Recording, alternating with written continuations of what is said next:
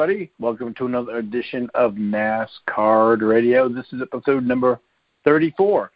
I'm your pal Val. Jason is off today. Before we get started, to let new listeners know, this is NASCAR Radio, the merging of NASCAR and NASCAR trading cards. We got a short show for you today. We're going to recap last week's winners in the three series the Truck, Xfinity, and Cup Series and their cards. In the NASCAR Camping World Truck Series, the second race of the season, the Daytona Road Course, the winner was Ben Rhodes. We recapped him last week. He was the winner last week, so he back to back winners opening up the 2021 season. That was pretty impressive.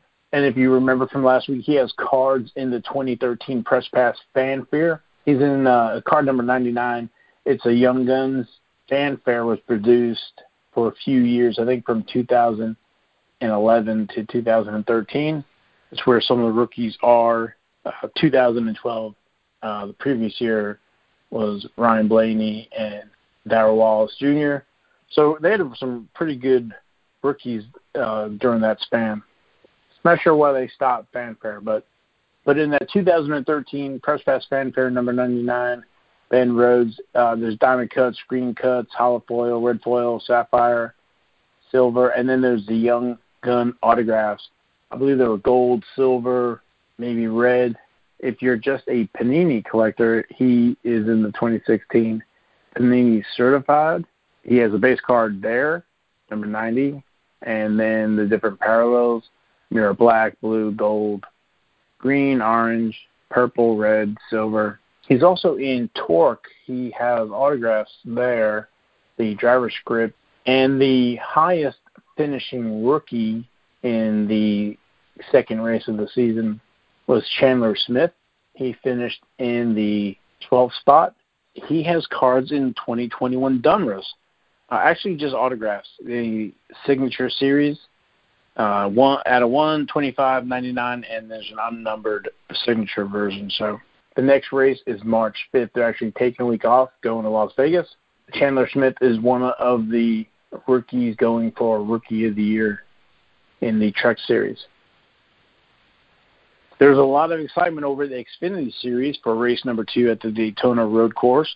Ty Gibbs pulls off the win he is the a rookie, and this was his first race, so he is not only the the highest finishing rookie, but he was the winner of the race as well. He has cards in 2020 Panini Chronicles, and in Chronicles he's in Crusade, he's in Phoenix, Score, Spectra.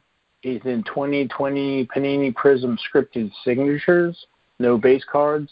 In the Chronicles, he's got base cards, autographs, parallels, you name it. He looks like he has a very promising future ahead of him. So I don't know if it's time to start picking up some Chronicles if you can find it for a good price. It was kind of fun to watch. I was going back and forth between the race in the other room and then checking uh, out checking my cards and watching uh, either the prices go up or inventory missing or even on eBay. So it was kind of cool to see some of that excitement for this young kid, the grandson of Joe Gibbs, and running the Monster Energy Toyota.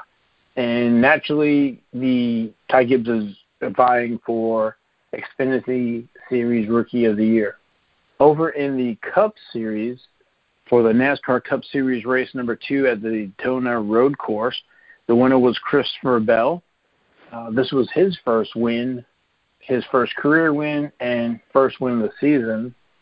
He was vying for Rookie of the Year last year, so highest finishing rookie was Anthony Alfredo. Going back to Chris Bell, his rookies are in the 2016 Panini Certified. That's his only base card in 2016.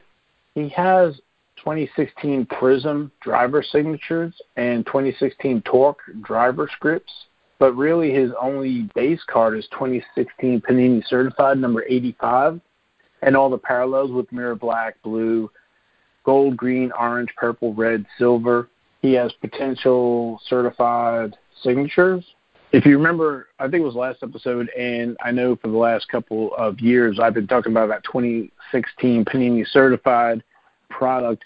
If I remember right, that was kind of released late in December.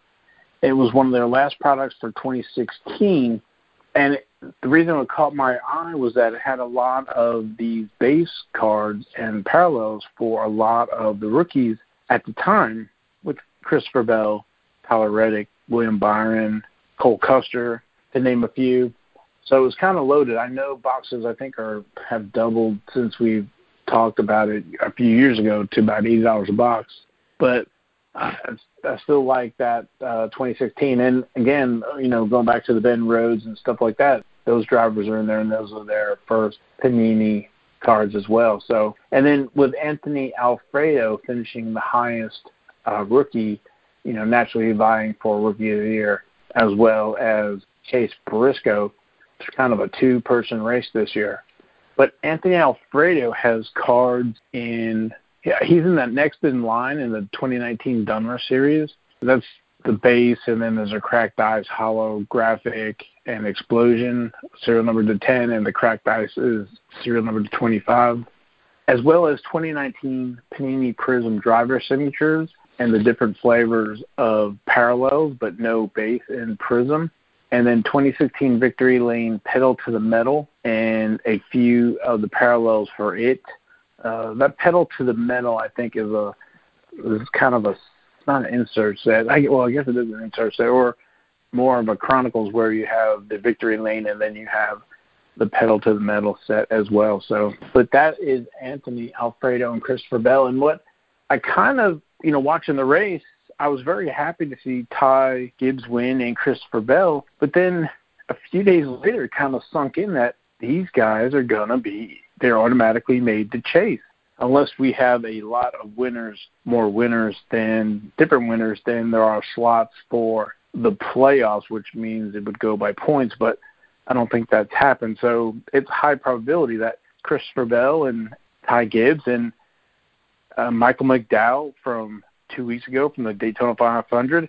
He's guaranteed a space spot for the chase. So that is another pretty exciting thing that I don't think either they talked about it on the broadcast or I didn't pay attention, but kind of sunk in a few days later. So we will be talking about these guys when the chase playoffs come around. So that is pretty cool.